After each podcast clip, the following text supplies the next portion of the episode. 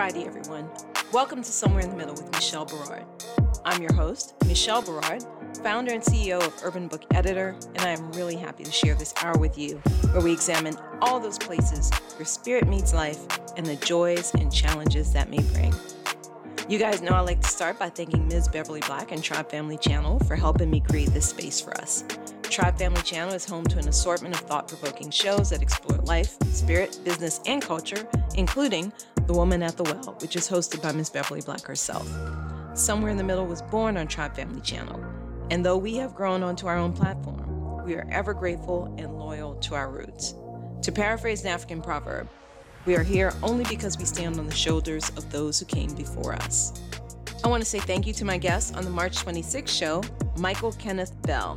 You can connect with Michael on social media and at his website, pillarbookpublishing.com. That's P I L L A R bookpublishing.com. If you missed that show, make sure you listen to the replay. You can find our complete show archives, including the March 26th show, at the Somewhere in the Middle podcast.com. I also want to shout out Bruce George of the Genius is Common movement, which encourages all of us to embrace our inner genius and share it with the world. This is a really important message, and I hope you'll share it with the youth.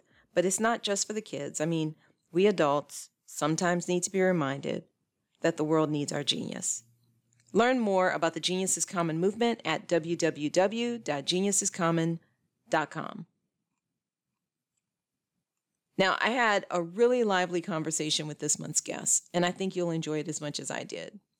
Keisha L. Williams loves the arts, music, people, and self expression. She moved from Newark, New Jersey to Atlanta, Georgia to start the next chapter of her life. She enjoys discussing love, relationships, and raw feelings.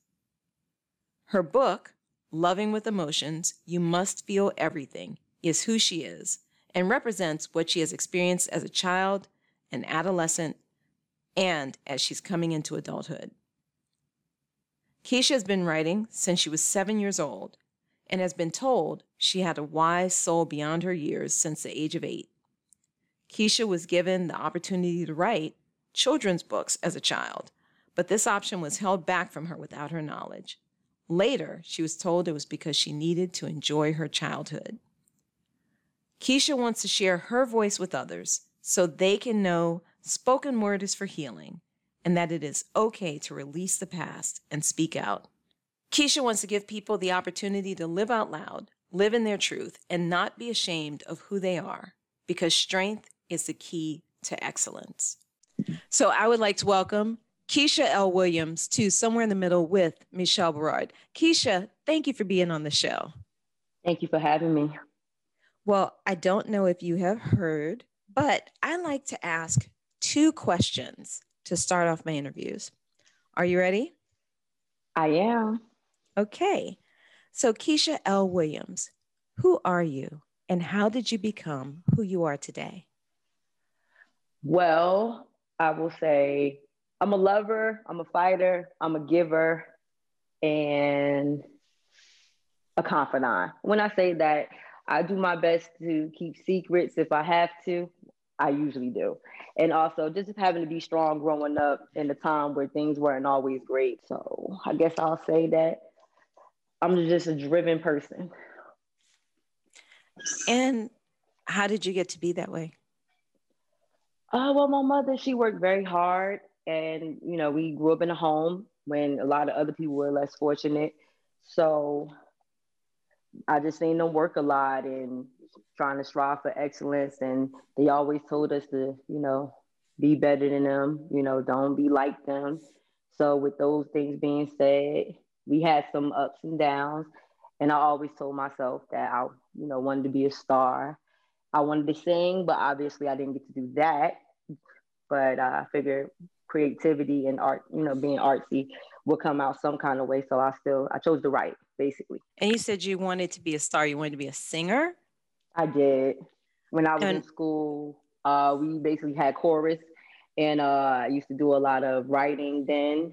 And uh, I was a soprano. I played instruments. I was very uh, eclectic. wow. And what did you play? Uh, well, I started out with the violin, and I branched off into the flute, and that basically was uh, my fluent instrument for years up until about high school. Wow. Okay. That's really cool. Violin is not something that you hear about a lot of uh, urban kids getting to play. How'd you get into violin? Well, I really like, I had an ear for classical music, like, uh, you know, when we were kids watching the Nutcracker and mm-hmm. hearing about Beethoven. And I was, I'm very, um, I like to be informed. Let me say that. I'm like, I like to be informative and I like to be informed. So when I would hear things, I would like, I, I love to read. So I would want to find out who the artist is, what they like to do, how did it come about. So I just had a, a knack for these things. Plus, my father used to DJ. So we used to listen to a lot of different music, rock, a little bit of rock, not nothing heavy metal, uh, dance hall music, a lot of R&B and then if you if you get into music you can hear all these di- different rhythms and sounds and just put it together. And then that came with the writing and wanting to sing and just putting a you know a melody to to the words and moving forward. So would you say that music informs your writing? It definitely does. It helps me channel my energy and um and it helps me express my emotions basically. And then i'm actually more of an imp so i can write from other people's pain or what they're feeling at the time. And it just makes me it i mean um, let me see because i want to find the right words for you. I, it helps me develop the emotional side of things that I, I didn't really get to channel when i was a child can you elaborate on that? What do you mean by, you know, expressing those emotions that you didn't get to channel when you were a child? Well, I was more closed in. I really didn't talk much. And writing helped me express how I was truly feeling because I didn't really know how to communicate what those feelings were a long time ago because we were raised to keep, you know, information in the house. You don't tell mm-hmm. people what's going on at home you you know is only privy to those that need to know basis. So with that right. being said, it was just like you know being locked in that stern uh, upbringing. So my basically music and writing helped me channel my energy. Yeah, that's that. Uh, what happens in my house, stay in my house. Definitely. Yeah. Vegas thought they had that first. Most black households had that. Definitely did um, I think that's interesting that you say that the the music informs informs your writing, that it kind of helps you express your emotion. How does that uh, factor in with when you're creating your characters? When you what kinds of talk talk to us about your book and about how that informed this particular book? Okay, so loving with emotions, you must feel everything was basically put together by love, relationships, friendships, family, and like I expressed to you in the beginning of being, you know, with that tight knit family, enclosed, the sternness, not being able to really communicate how I was feeling because of my upbringing. Then it was uh, coming into adolescent years and knowing that I'm having emotions. I know I like somebody. I'm trying to channel that energy or the language to not push them away, but you know, helping them understand that I'm just I'm not shut down. I'm just standoffish.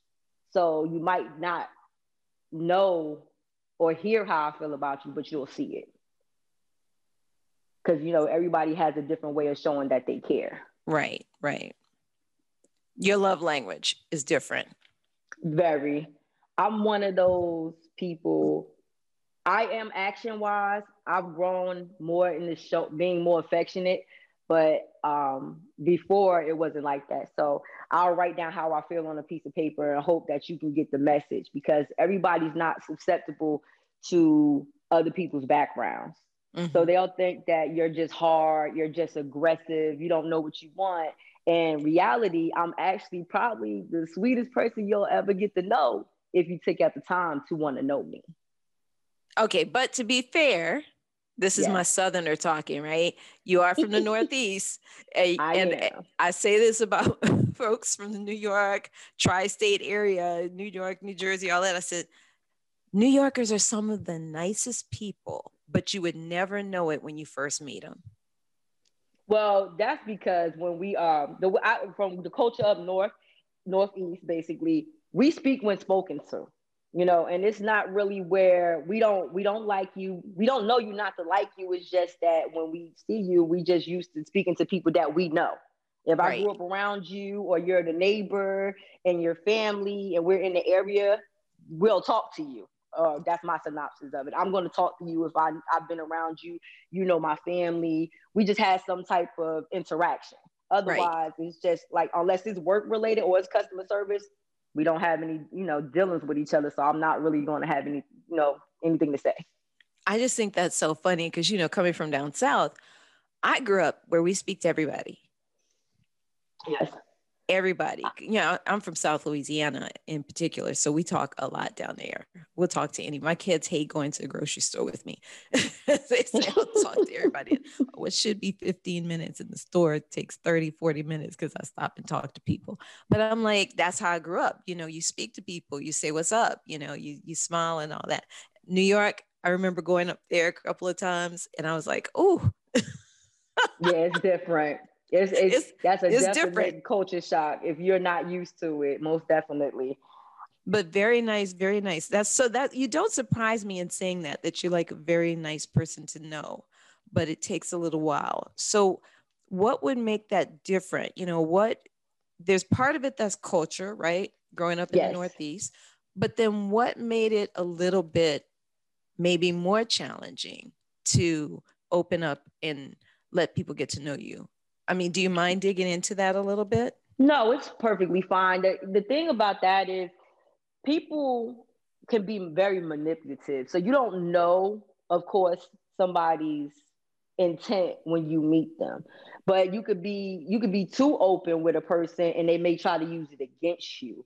So with that being said, it's just it's the whole boundaries and the balance when you meet somebody. You can't tell them too much. Don't give them too much information, but don't give them too little. You know, mm-hmm. it's basically like I'll give you my hand, but I don't want to have to snatch it away from you because I feel like you're going to deceive me. So right. that's the thing about growing up in different cultures because sometimes people just have a jaded view about what they see, what they know. You know, people tend to stereotype you because uh, when I moved here uh, almost seven years ago, everybody was like, you're mean. I'm like, I'm just straight, I'm just straightforward. Like, I'm like, I, I don't know you to be mean to you. Like, I'll right. say hello, you know, like, how you doing? I'll introduce myself. And then we're in an in-depth conversation. I'm very passionate about what I believe in or what I'm talking about. So mm-hmm. if you can't understand that, then as we know, you don't know me yet. But people has passed judgment on me just because the way that I speak. And I'm like, okay, well, I can't do anything about that this is how I talk. I've spoken like this my whole life. So maybe our interaction just is not hitting home for you. Maybe we just not meshing well. I don't, I can't really tell you. I can only be myself. And you're supposed to set people for who they are. And that's how I am. Like, I'm like, okay, well, maybe if I said something a certain kind of way, I will, you know, apologize, but I'm not going to keep apologizing for being who I am. Right, maybe we right. just can't hold a conversation with each other and we're not on the same level. Well, and you know, it is, there's something really valid about that. Um, I worked for a company a while back where there's a lady who's, she was, I don't remember if she was from New York or New Jersey. Really nice. I thought she was really nice, but people did not like the way that she talked. And I was like, she's just talking like somebody from the Northeast. Mm-hmm. I'm like, she's not being mean, y'all. I'll, you know, that's what I'm thinking. I'm like, I don't understand. Yes, she's very direct, but I also started my career in DC, which isn't okay. quite as as sharp as as New York can sound or New Jersey can sound, but it's still kind of that corridor where everybody's back and forth that way, and they're just more direct. But down south, you know, you, everything got to be couched with, oh, baby, sweetheart. Yes, love. You know, I found that even coming back here after living in uh, DC for so long, in the DC metro area for so long, I had to learn how to soften things. things.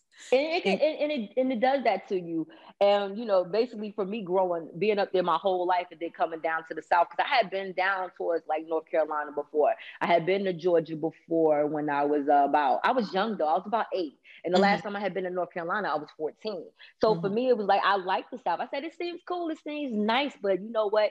As we all know, looks can be deceiving because yeah. everybody's not from the South. That's here in Georgia at the moment. You know, it's like it's a, it's a big old melting pot, and I learned mm-hmm. that when I came here. So it's like you have to stay on your toes at all times because there's different type of classes, there's different kind of cultures. Mm-hmm. It's, it's all about having an open mind concept.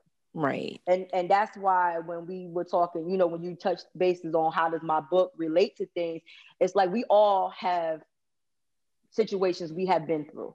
And even with love relationships, family, friends, things can be coinciding and you just not paying attention to it because either you're too hurt from it, you're angry, or you just thrown all over the place and you don't know which way to go. Right. Well, what relationship would you say that you had the hardest time navigating? Hmm. The relationship. I guess I'll say I have a hard time with my siblings. Really? And I have yeah, a little bit because um I'm just headstrong.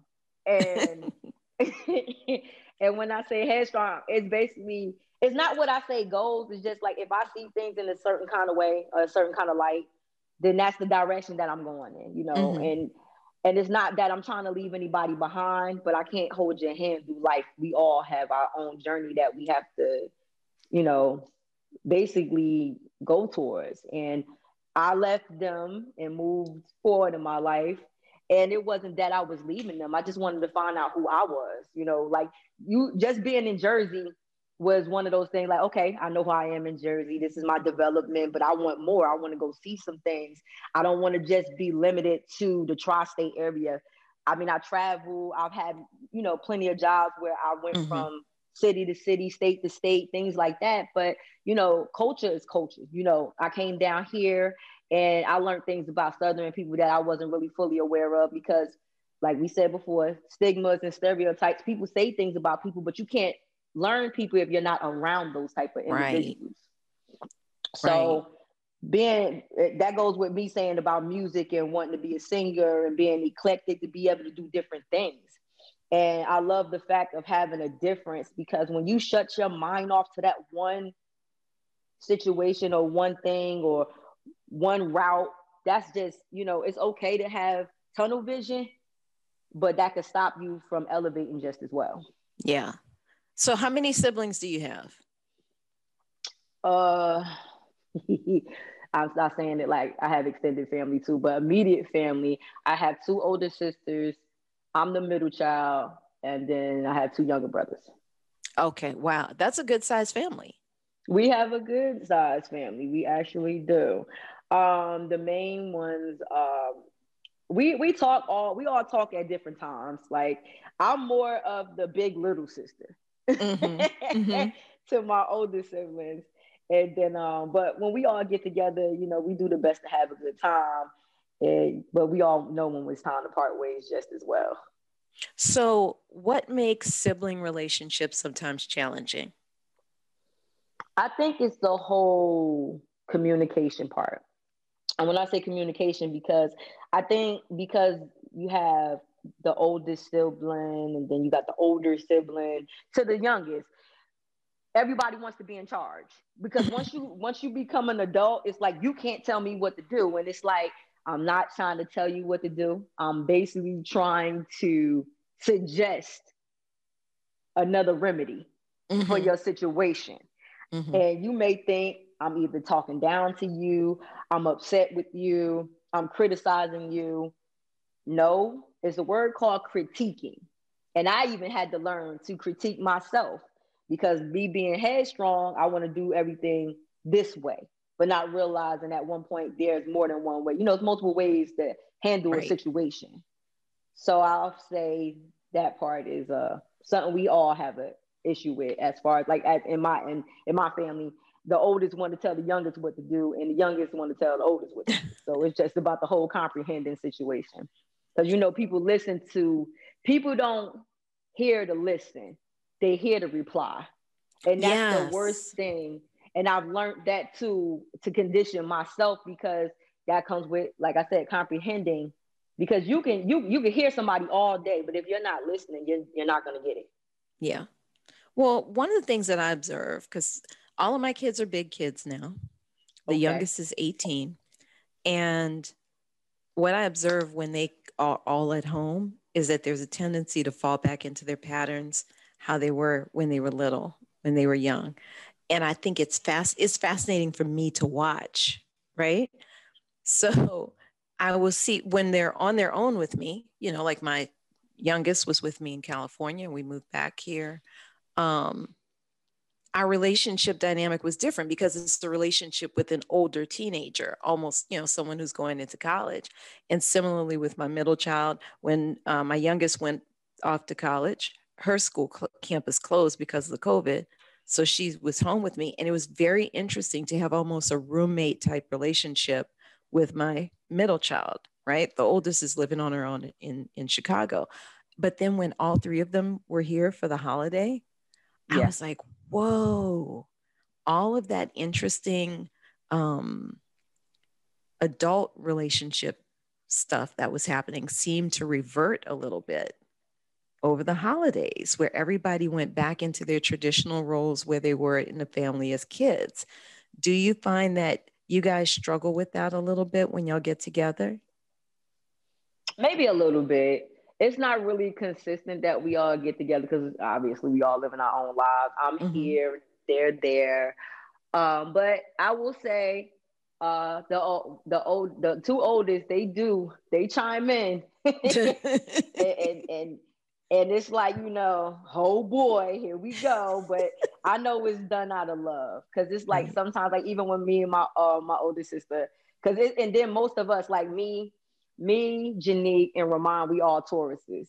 And okay. Yakima, she's a Virgo. So she a little more sensitive than everybody else, you know. So it's like, you know, you gotta be careful with her feelings and and I love her to pieces, I swear. I'd be like, you just relax, you know, you just gotta it's I'm not trying to hurt your feelings. You're being mean. And I'm like, look, look, it's not, I'm being mean. You know, I speak directly to you. I'm not gonna sugarcoat it. We like we family at the end of the day. I'm not I'm not. Would you rather hear from me than a stranger? That's basically where I come from when right. I'm talking to anybody. I'd rather be real with you than you go out and your head's in the clouds and you trying to figure things out on your own. Right. That's why I right, say right. I've been more of the big little sister at the end of the day. That is funny. That's really funny. So, in terms of when you were writing your book, was there any one relationship that you were kind of focusing on that inspired you? Mm, well, my relationship with my mother is basically more so what inspired me. Cause like, you know, like I said, we grew up in a house and she was there for us. She was always working, but she made time no matter what. Like she definitely went out her way to make sure we were happy no matter what was going on. And even at times when she, you know, she wasn't on top of the top and going through, you know, her own personal things, she still made sure we were well. So losing her July 24th, 2019 was just just hard, you know, like yeah. when they tell you a mother's love is something you'll never get back and you know, you you got to love your parents while they're here. It was very rough. Like cuz I'm like, you know, I'm I'm getting all these uh, bittersweet moments now in my life where it's like, you know, I want to call her, you know, I want, mm-hmm. I, I, need her to be here, you know, like I, I just want to tell her, like, Ma, you know, you see this, like, you gonna come to the house, you know, and I'm excited, and then it's like, it, and it's met with tears because I'm like, you know, I, I, I dedicated my book to my mother after she, you know, had passed on, and um, you know, then fruition came with things that I feel like I just manifested besides God looking out you know, and putting putting a hand in other things because I don't push God on anybody, but I was raised in church.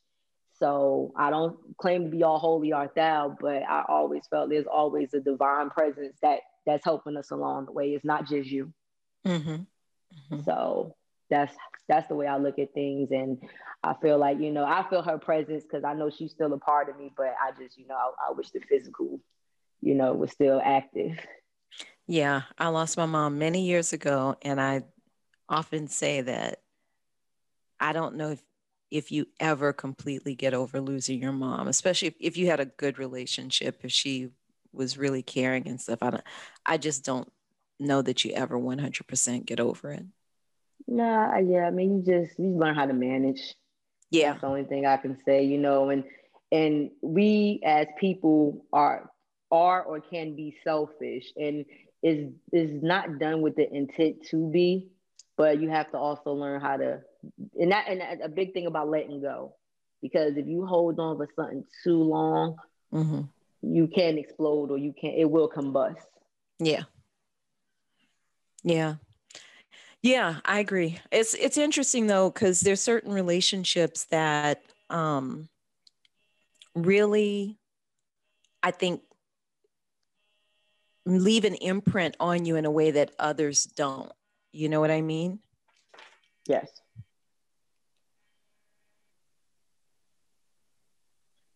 So it's just it's just a very different kind of relationship. So what about your other relate let's let's talk love relationships now. Okay love relationships.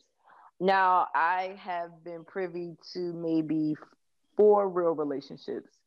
And in those relationships i definitely seen a pattern that either i created because i have a type i would not say i don't have a type but i also know that i like what i like so that being said i can be very giving but I also can do, I, I, I can be too outgoing.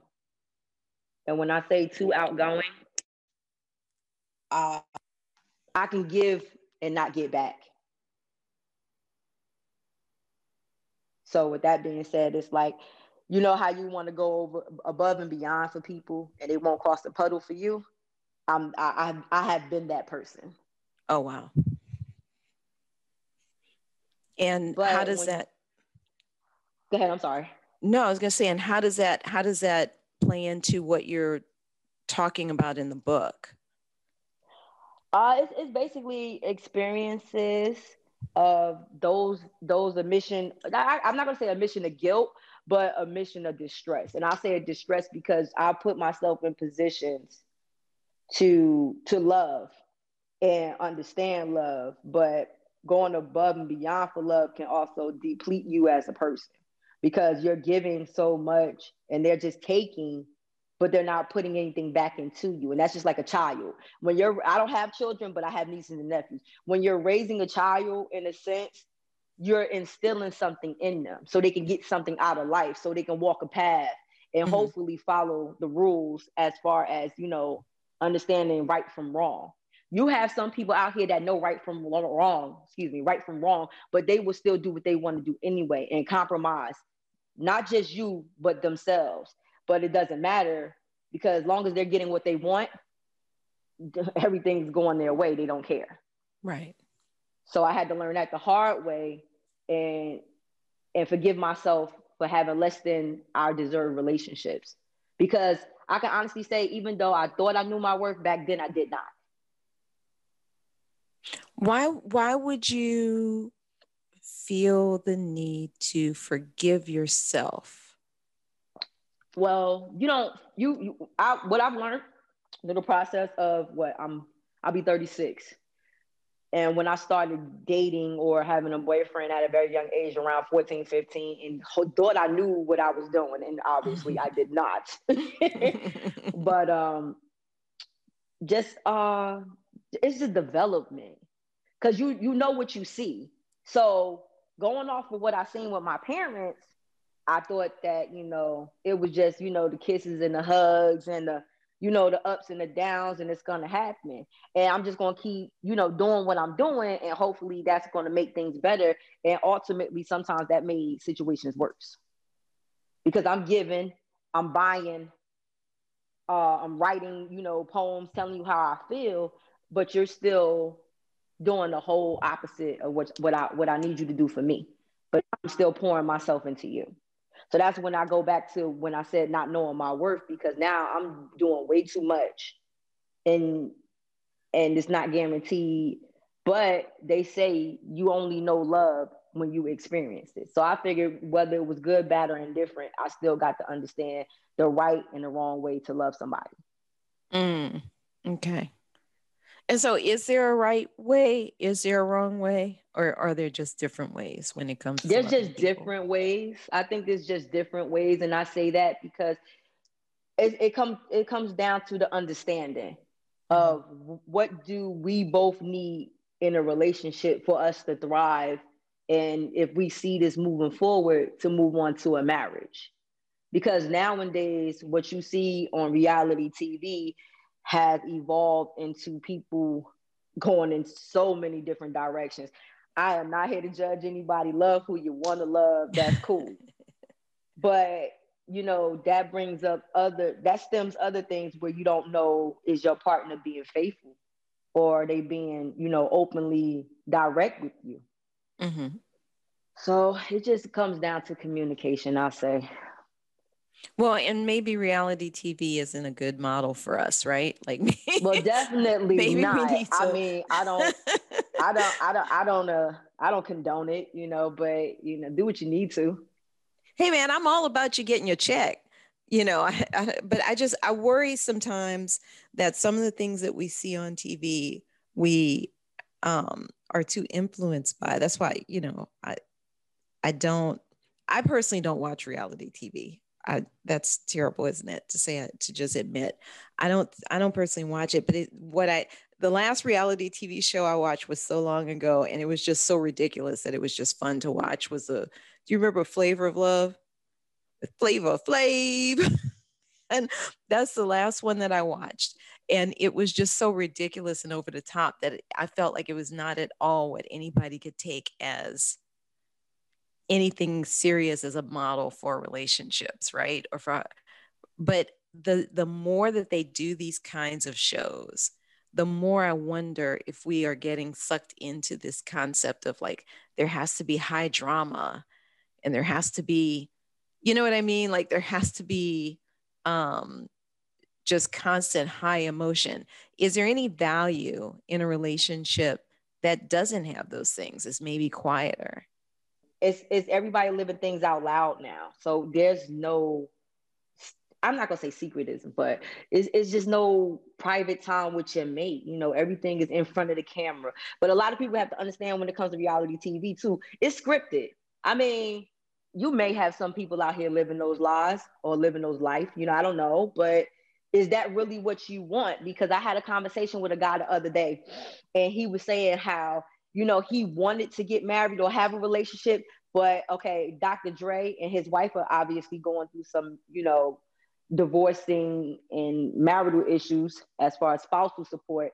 And he's like, well, if I'm building my empire and I had this before I was with you, then I don't really see us having a marriage because what's mine is mine. But I remember before being in a relationship, it was, you know, do unto others as you want done unto you.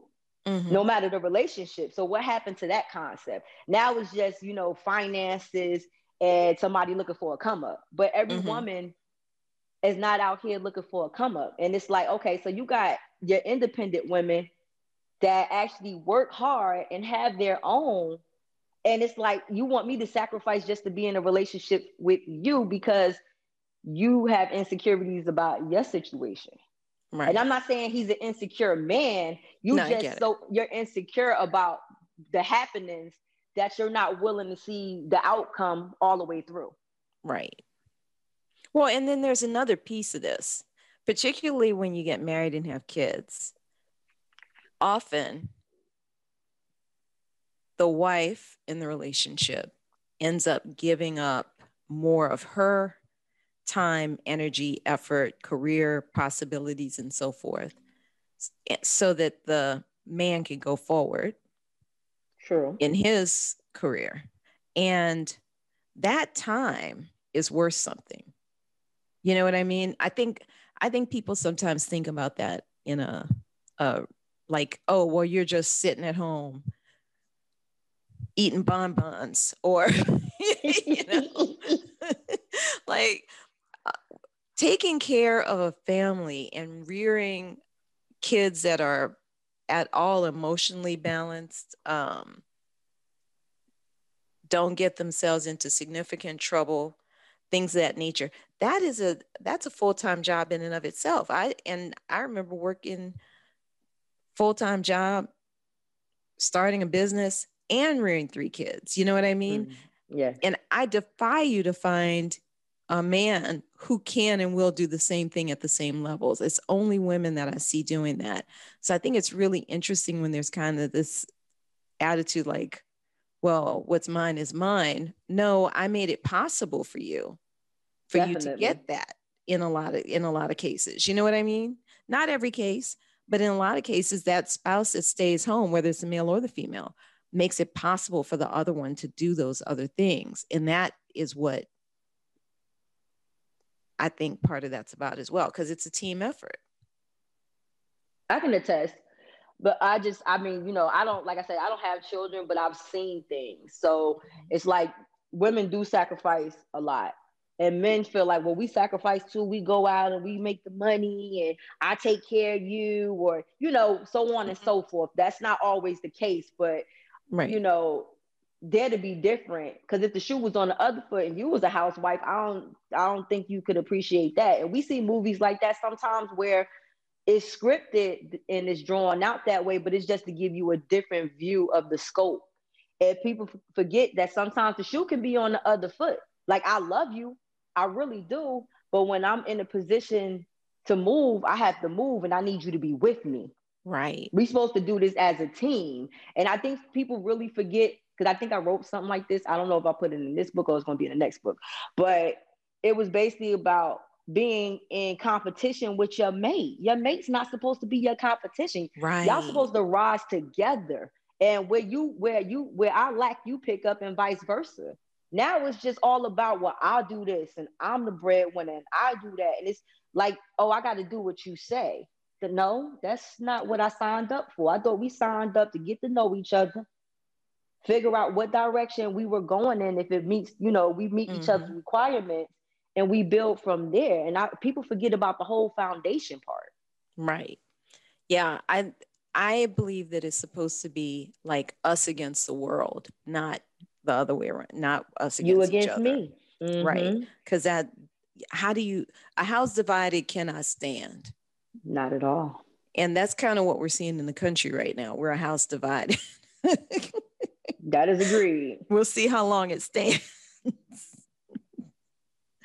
So, speaking of relationships, that house divided, the your relationship book is kind of micro, right? It's dealing with individual relationships, but do some of those principles play out in large groups as well? Like, you know, we're experiencing right now. We had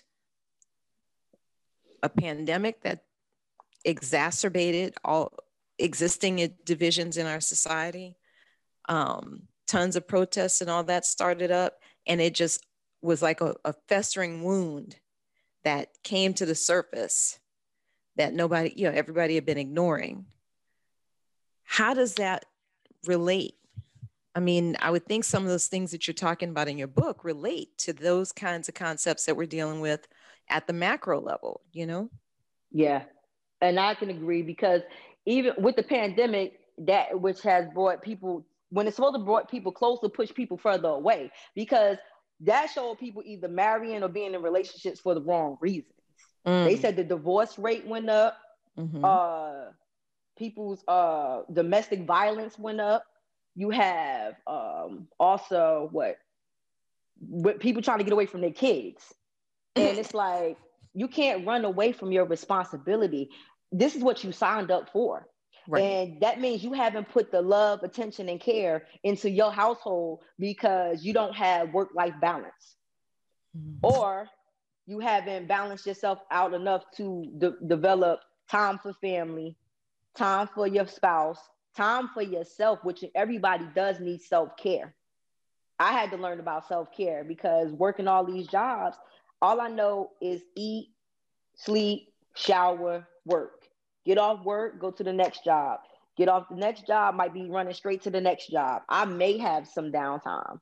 Mm-hmm. But if I, it's all about giving you what you need so you can flourish, just like flowers. Flowers need water and food to grow, plants in general. So just like us, when they want us to keep this mask on, and it's like, you know, that mask has been going on for years in people's household. They just didn't get to see it till now. Right. Yeah, I think there was just so much that was kept hidden from ourselves in this country. Um, and I imagine in countries around the world, they're experiencing their own versions of that to some extent. Almost definitely. Like I write uh, quotes and memes and post them on social media, and sometimes I, I, I got a response. I had I had posted uh sometimes people want the same things, but they don't want them with you. Mm. And I got a I got I think maybe over four thousand likes because I sponsored it. And it made sense to me because, like I said before, people can be in relationships or get married for the wrong reasons. Or just like, you know, other cultures, they have arranged marriages. And a lot of my um people, a lot of the people that were, responding was like Middle East. So oh, wow. when they were saying like, oh, well, this is me and my wife situation. But you know, I'm not a guru.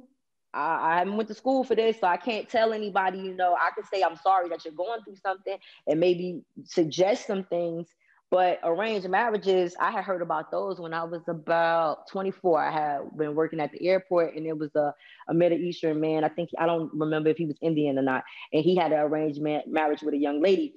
And he was telling us that, you know, sometimes they don't get along, but they mm-hmm. have to go through with the marriage because that's culture. Since they were kids and they grew up, that was arranged for them to become husband and wife. And I was just thinking to myself, I don't know if I could have done that. Mm, yeah. you know, and it's like, you know, but that's culture. That's what they do. That's their upbringing. And I'm like, okay, we're growing up in the United States. We have, you know, unless, you know, depending on your culture, you can choose who you want to be with. But that still doesn't mean they're choosing you. You may have conflicting things that you know you have your flaws i'll say flaws mm-hmm. i'm gonna say conflicting because mm-hmm. that might not be the right terminology but you have everybody has their flaws but it's always something about you that somebody else may get that the other person doesn't right but with that being said it's just drawing the line i just think people gotten away of boundaries gotten away from what's really love and turned it into lustful infatuation that's just my opinion though I think there are a lot of people who would agree with that. You know, it's it does seem that I, I don't know if it's really that things are are significantly different from how they were in the past. Just me speculating here. I'm not mm-hmm. sure that they're that different, but I do wonder if maybe we aren't um maybe we're cutting our losses sooner. Maybe we're not really taking the time to get to know someone deeply. Maybe, you know what I mean? I do agree with you 110%. It's uh it's a false reality now, you know, and it is it's it's it's just all about the attraction. And then once the attraction wears off, what else do you have? Have you communicated? Have you gotten to know this person? Do you know about their past? And you know, some people don't want to know about somebody's past because they can't handle it which is understandable. But if you don't know where they've been, where they're at, how do you know where you're going? Right. Or what they're bringing to the table emotionally. Definitely. Because, I mean, some people are so afraid of therapy or going, you know, going to a, a psychologist, a psychiatrist, because I know from what I've seen in the black community, and not saying and making it about race, but you know, I've heard other people I've talked to you don't need to go see no therapist. Why not? It's okay to talk to somebody that's not biased because you got to understand, I can talk to my friend and because they know of me or know me to a certain degree, they may side with me because that may be what they think they need to say at the time. That don't mm-hmm. mean they respecting the whole truth of what I've spoken to them, or you telling half truths to your friends, but you can't lie to yourself. Mm-hmm. When you mm-hmm. look in the mirror, you still have to be okay with who you are. Well, I think it's I think it's a trope about therapy not being accepted in the black community. What I think though, because I know how I feel about these things sometimes, is I don't think that black folks have time to be to be mentally unbalanced. I I think you're you're a living example. You work in how many jobs? Three. Do you have time to you know what I mean? Just from a real practical perspective. And then particularly with our history in this country, I mean, for the longest time we couldn't go to see anybody about anything. They wouldn't sh- they wouldn't see us. We couldn't have our own psych doctors. I mean, we barely had black medical doctors. You know what I mean? So the history, I think, informs a lot of that too. So I, I, I I'm always a little reluctant to say that we don't like therapy or we don't trust um, the concept of therapy. I think it's largely our history, just like the large the history of why most of us don't swim. It's true, most black people don't swim, but they also forget that black people weren't allowed in the public swimming pools. Black people weren't allowed on the beaches. You know, so it, it stems I, from a whole lot of other right. situations just as well. Yeah, and, there's and a lot of history behind it, but definitely. I think what what we have done is we've often substituted going to therapy with going to someone in the church. You know what I mean? Yes. I think that's often been our fallback position because that's all we had for so long. So from that perspective, I think you're right. But like even for me, when I did want to go to therapy, it was hard to find, even here in Atlanta, I felt like it was hard to find a Black therapist that I felt like I would be able to connect with because they're educated from a certain paradigm. And and that's girl, preach to the choir. I went to one and he was awesome. Like I would never disrespect his um his analogy, his theory, none of that. Mm-hmm. It's just that he was pushing more of religion on me than anything. And right. I'm like, I want to get to the depth, the root of what's going on with me internally because we forget that PTSD is real in the black yes. community. Yes. And a lot of people don't touch base on that at all. Like I heard Taraji talking about it recently, but I'm like, I, I had told my therapist when I went to the first one here that I felt like I had PTSD because what I grew up with and grew up in the surroundings and in my house, you know, in the mm-hmm. household. Mm-hmm. And he was like, You do have it, but then we stem back to the the the the theory the theology of religion. And I'm like, okay, mm-hmm. so you're not you're not giving me what I need. Right. You know, you tell you telling me you see that I'm astute, I'm very intelligent, I'm very informed, but we're not getting to my my issues. And I want right. to really get rid of what I've either been holding on for years or why I can't manifest the rest of my life because there's still something holding me back in my past. Right. And I think that tendency to, I, I mm, I'm going to say something. I, I really don't want I don't want people calling me, emailing me, and and texting me and all that. But I'm gonna say it. I think that the Black Church has done us a disservice because. Go ahead, I'm listening. It's, I mean, no, I'm I'm trying to. You try I'm choose your words carefully. my okay. words carefully because I want I don't want to misspeak. But what what I I think the Black Church has done us a disservice. Um, you know, we just had this election here in Georgia and we had yet another preacher running for office. I do not think preachers need to be running for office. If you want to be a politician, you need to just be a politician. The, the Black church has not saved Black America. Um, it, it hasn't. And I don't think that we've had significant, worthwhile Black leadership come out of the Black church since the civil rights movement. That's just my feeling.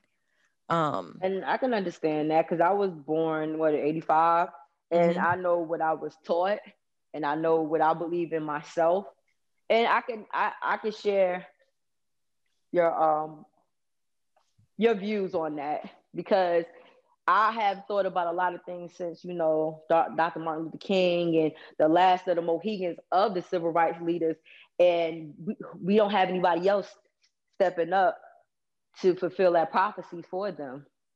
Is more well, not like, through the okay, church. No, not, not through, through, the church. church. Yeah, yeah, not through the church.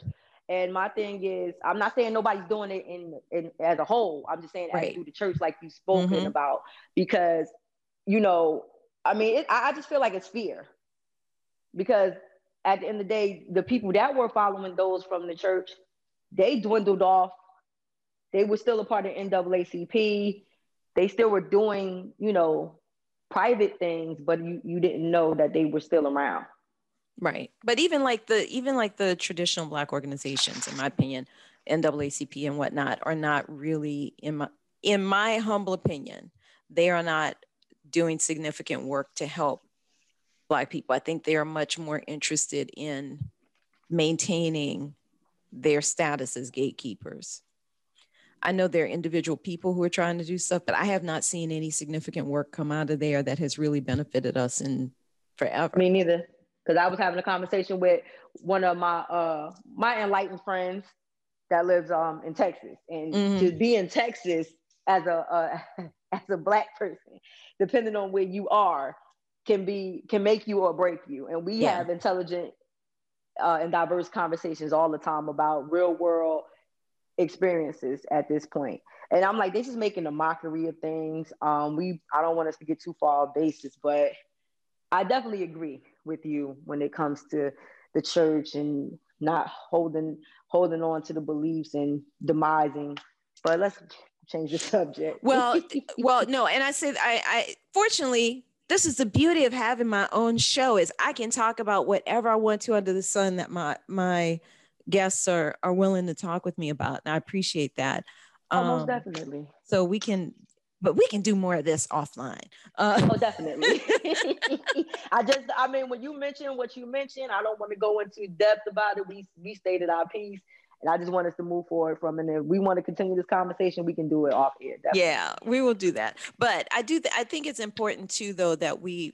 I I am going to leave it with this. I do think that Black America, and I think we need to spend more time really thinking about who's got our best interests at heart right now.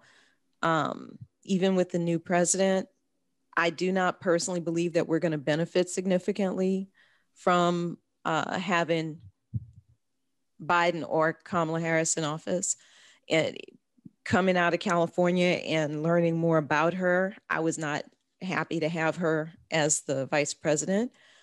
And um, I guess it remains to be seen. I hope that I am proven wrong. I will say it right here on my show right now. And I'll say it with you because I said the same thing. Everything remains to be seen. Yep. And we can't go off of talk. And people can, I don't want to say this out loud, but you know how they say you can meet a person, they can talk you out your draws. Yeah. Now I'm just using that as a as a basis because people say a lot of things, but when it's time to show up, Yep. they're not there. Yeah. Or so we will what they see. said it was going to be. Definitely. We will see. Because here's the other thing, and I, I, I think you probably have seen what I've seen. They haven't said they're going to do anything to help Black people. Yeah, and that was that was the biggest conversation me and my friend in Dallas had Mhm. about. So what are they going to do for us? Right. What are, are, I mean, we have so much going on as far as the pandemic, as far as people losing their jobs, as far as people them them telling them that we're stopping the evictions. But what about all that back rent or whatever people owe at this point? What are you guys going to do to help the community out in that aspect to get people back on their feet? Yeah, you can create jobs, but what if these people? How are they going to clean themselves and be neat and clean to show up for these jobs? Right. What are exactly. we doing? What, we're just going to create more poverty. And you got all these three hundred and four hundred thousand dollar houses being built. But if people don't have the means to buy these things, how are we elevating in life and growing the people and keeping the United States a united situation? Well, and related to the housing thing, I just read a report from a think tank in, uh, well, I'm saying a nonprofit in California, Okay. saying that they anticipate that um, house unhoused people, I think is the term they use now, but the homelessness situation is going to increase like 68% Oh in no. California and nationwide potentially. And of that, Black Americans are 55% more likely to become homeless post pandemic. So because and what they did was they compared it to the recession of 2008 and they said based on what happened with the recession in 2008 most of the people became homeless not during the recession but actually after the recession. And so we're not even through with this pandemic thing. And they we said the numbers are likely to spike going into 2022 as far as homelessness is concerned. So I think it's, it's, these are just a lot of issues I think we need to talk about. And I do think this relates to the things you were talking about in your book and everything, because some of this division that we've been experiencing, like you were talking about before, it a lot of it is communication based. You know, if we can't, one of the goals of this show was to show people that we are more alike than we are different if you hear different people's stories, you hear people's challenges, you hear their hopes, their goals, their their dreams for themselves, for their kids, you come to understand that other, other people are the same as you are. We all want the same things. We want to be healthy, we want to be happy, we want to be successful, we want our children to be healthy, happy, and successful. Nobody's out here wishing for anybody to do bad. You know what I mean? Definitely. Everybody wants the same things. We all want to be happy. And that's where I think that we forget sometimes just how similar we are and how we all have the same goals. And that, that's a communication problem. That definitely is a communication problem. But we also, but you know, we can't make an emotional thing. You know, we can't make it emotional. We, it, it, right. it's in tune to not who's right, it's about what's right. That's right. number one. Then you got to have more people in tune with logic because that's when the emotions come in. You got to decipher the difference between logic and emotional base because, like they say, you can't make decisions when you're angry. Right. And you got a lot of people that tend to make temporary decisions because they did it out of anger and not out of permanency to understand well, where they're going. I, I, know a lot of those people are regretting now deciding they're going to go and break windows and and run up on the Capitol and then oh, post oh, it on social media. That was definitely some really rash decision making. I was I, I, was either at work or at home. okay, I, I just I, I I just didn't understand why you were out there doing these things. I know you were outraged, but that wasn't going to change the in depth situation. It wasn't going to change the outcome yeah you just made was, a fool of yourself. That is i just i'm not gonna lie that was that i was just mind blown. When it started i i had to sign off and say listen y'all i gotta go watch our Capitol being attacked right now. Because my mind was blown. It was like you know? So I, I think there are a lot of people who made a lot of decisions that day that they are uh, if they don't regret it yet, they will regret it down the line if the government does what it's supposed to do. And that's another discussion altogether. Um, but if they do what they're supposed to do with that. Keisha, this has been a wild and winding conversation. It has been absolutely delightful. Um, tell the people about your book, where they can get your book, and how they can connect with you on social media, your website, what have you. Okay, so my website is um, K- Keshia L. Williams Essentials at GoDaddySites.com. You can get some of my uh, criteria there. Also, um, Loving with Emotions, You Must Feel Everything is located on Amazon.com. It's a self-published piece, so you can purchase it either through ebook, e-reader, or you can get a paperback sample of the book. Also, I can be reached through social media on Facebook at Keshia Williams, or my author page is uh, Keshia L. Williams, which is author Keshia L. Williams on Facebook for my um, business page. And um, can you spell that for them? Because you spell Keisha a little differently than I'm used to seeing it. You are so right. yeah, my name is spelled K E S H I A obviously L, and Williams with an S on the end. Very cool. Keshia, thank you so much for being on Somewhere in the Middle with Michelle Berard. Thank you for having me, Michelle. I hope we can we can arrange another meeting. definitely, definitely, and definitely when your next book comes out, I need you on the show again. Definitely, and I'm looking forward to that. Well, that's our show this month, guys. You can reach out to me online at urbanbookeditor.com or michelleberard.com. You can also find me on Facebook and Instagram as Urban Book Editor. Send me a note. I'd love to hear from you. Feel free to send in some topics you'd like us to cover on the show. Make sure you tune into the show on May 21st when my guest will be author Alan Black. You can find us monthly on Fridays at 5 p.m. Pacific, 6 p.m. Mountain, 7 p.m. Central, and 8 p.m. Eastern Time at the Somewhere in the Middle podcast.com. And don't forget to tune in to Julia Black and me live on Saturdays at 1:30 p.m. Pacific, 4:30 p.m. Eastern for the Shelter in Place live stream at rebrand bit.ly slash shelter in place live stream. Let's continue the conversation. You guys be good, stay mindful, and remain prayerful. Peace and blessings, y'all.